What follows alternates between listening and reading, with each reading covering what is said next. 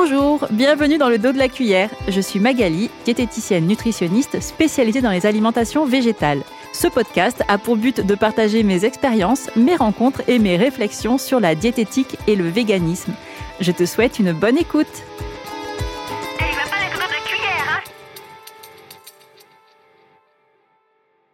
Si tu écoutes cet épisode, cela signifie que je me suis laissée complètement embourbée dans mes to-do list et que je suis à la bourre sur mon planning de podcast.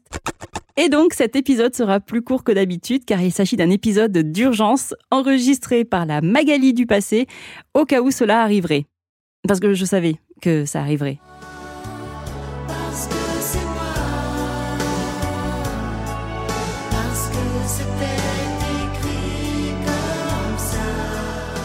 Alors du coup, je ne vais parler ni de véganisme ni de diététique aujourd'hui. Je me suis dit que c'était l'occasion de te raconter un peu les coulisses du podcast et les moyens à ta disposition pour me soutenir. Et donc, j'espère quand même que tu trouveras cet épisode un peu intéressant. Quand je me suis enfin décidée à lancer le dos de la cuillère en août 2023, je me suis promis à moi-même d'avoir toujours deux épisodes d'avance.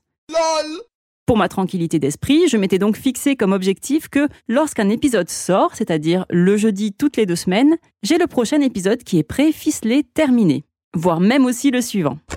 Bon ben, dès le troisième épisode, c'était déjà foutu. Et la réalité, c'est qu'en général, quand je publie un épisode, je commence tout juste à bosser sur le suivant. Et d'habitude, je serre les fesses, mais ça passe. Sauf qu'apparemment, cette fois, c'est pas passé. Mais ça passe pas, Mais bon, c'est pas grave, ça me permet de sortir un épisode un peu original et de t'expliquer un petit peu le processus de création de ce super podcast de l'amour. Tout d'abord, je choisis les thèmes que je vais traiter. Là-dessus, on est large. J'ai des idées d'épisodes pour toute cette saison et une partie de la prochaine.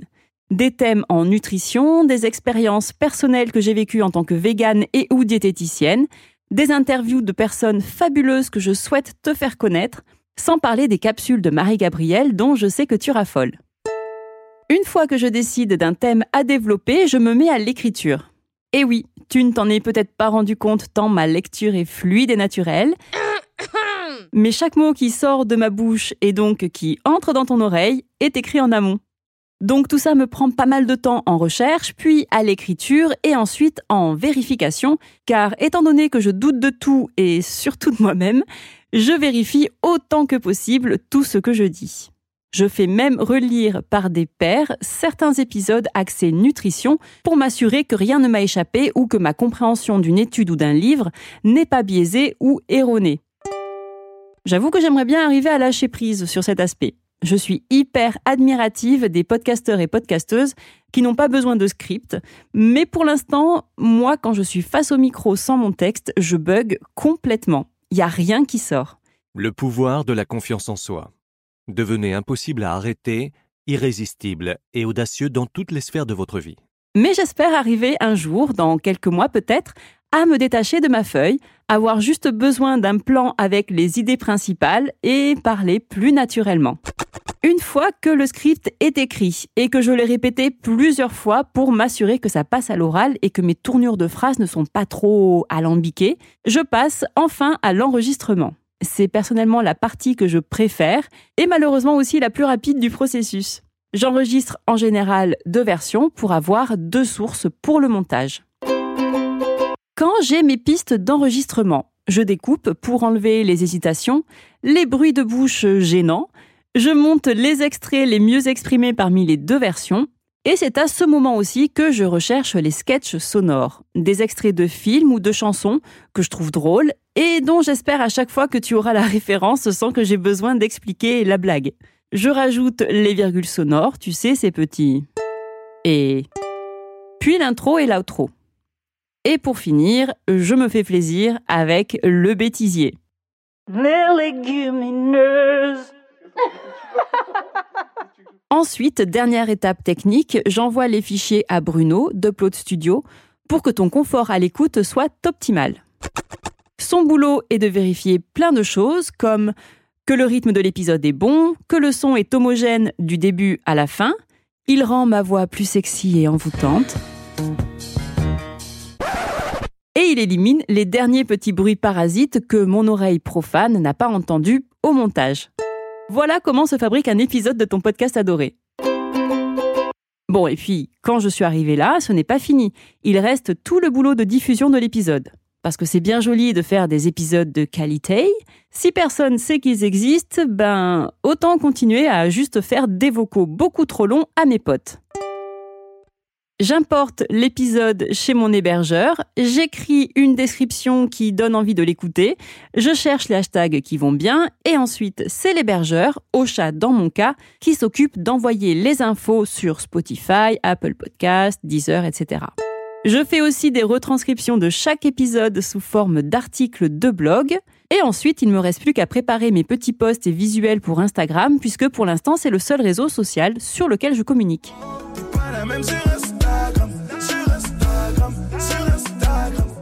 Voilà, je crois que c'est tout. Donc, comme tu le vois, ça représente quand même pas mal d'heures de taf. Et donc, parfois, je me laisse un peu déborder parce que je ne fais pas que du podcast dans la vie.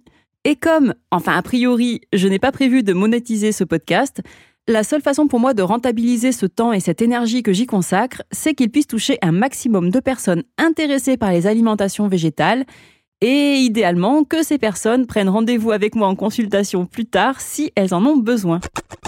C'est donc là que tu peux m'aider. Que tu viennes juste de débarquer ou que tu sois là depuis le début. Est-ce que tu regrettes? Il y a deux, trois choses qui ne te coûtent pas d'argent et que tu peux faire pour m'encourager. Partager le podcast sur tes réseaux sociaux ou en parler avec tes potes. Il n'y a rien de tel pour découvrir un podcast que le bouche à oreille. Si tu écoutes sur Spotify, tu peux mettre des étoiles si tu aimes le contenu. Et il y a aussi la possibilité de répondre à des questions sur chaque épisode. Alors en général, je mets des questions un peu concon, hein, voilà, comme ça, euh, ça reste euh, dans le ton général du podcast. Et tu peux me répondre sur le même niveau d'intelligence euh, ou pas. Si tu écoutes sur Apple Podcast, alors là, franchement, fais-toi bien, bien plaisir, parce que j'ai toujours pas réussi à craquer l'algorithme d'Apple et je suis très mal référencée. Autant sur Spotify en tapant nutrition végane ou d'autres mots-clés pertinents, tu me trouves assez facilement. Autant sur Apple Podcast, parfois euh, j'apparais même pas. Ce qui est quand même un peu dommage, je trouve. Donc là aussi, tu peux mettre des étoiles, mais surtout, tu peux laisser un commentaire. Et ça, apparemment, ça aide beaucoup à améliorer la visibilité sur Apple Podcast. Si tu écoutes sur Deezer ou Amazon Music, il me semble que tout ce que tu peux faire, c'est t'abonner ou liker. Il y a juste un petit cœur à cliquer. Enfin, je pense que ça sert à ça. Et si tu n'as pas de plateforme d'écoute dédiée, tu peux écouter les épisodes sur YouTube, qui a depuis peu une section podcast dans YouTube Music. Et donc là, tu connais la routine, des petits pouces, l'abonnement à la chaîne, la cloche, et c'est l'autoroute du kiff.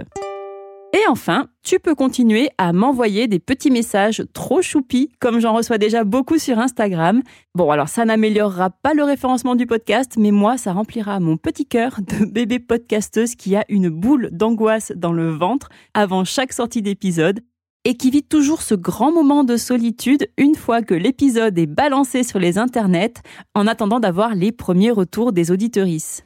Et c'est drôle parce que c'est la vérité. Voilà, ce sont tous les moyens que tu as à disposition si tu aimes ce podcast et que tu veux me filer un coup de main. D'ailleurs, ces conseils sont valables pour tous les autres podcasts que tu aimes écouter. Moi, je me régale avec ce moyen d'expression et je suis assez fière d'arriver à sortir un épisode toutes les deux semaines pour le moment.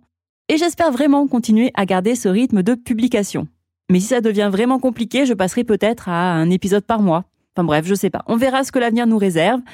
Mais en tout cas, j'adore lire tes témoignages, ça me donne vraiment envie de continuer et l'impression de faire tout ça pour les bonnes raisons. Alors merci, merci, merci. C'est la fin de cet épisode. J'espère que tu auras pris autant de plaisir à l'écouter que moi à le produire. N'hésite pas à t'abonner pour être averti de chaque nouvelle sortie. Et si tu le souhaites, tu peux laisser un avis sur ta plateforme d'écoute préférée, ça m'aidera beaucoup. Si tu as des questions ou que tu souhaites échanger, tu peux aussi me retrouver sur Instagram sur ma page Le dos de la cuillère podcast. Et bien sûr, si tu penses que ce podcast pourrait aussi intéresser ton entourage, ne te retiens surtout pas de le partager et d'en parler autour de toi. À bientôt!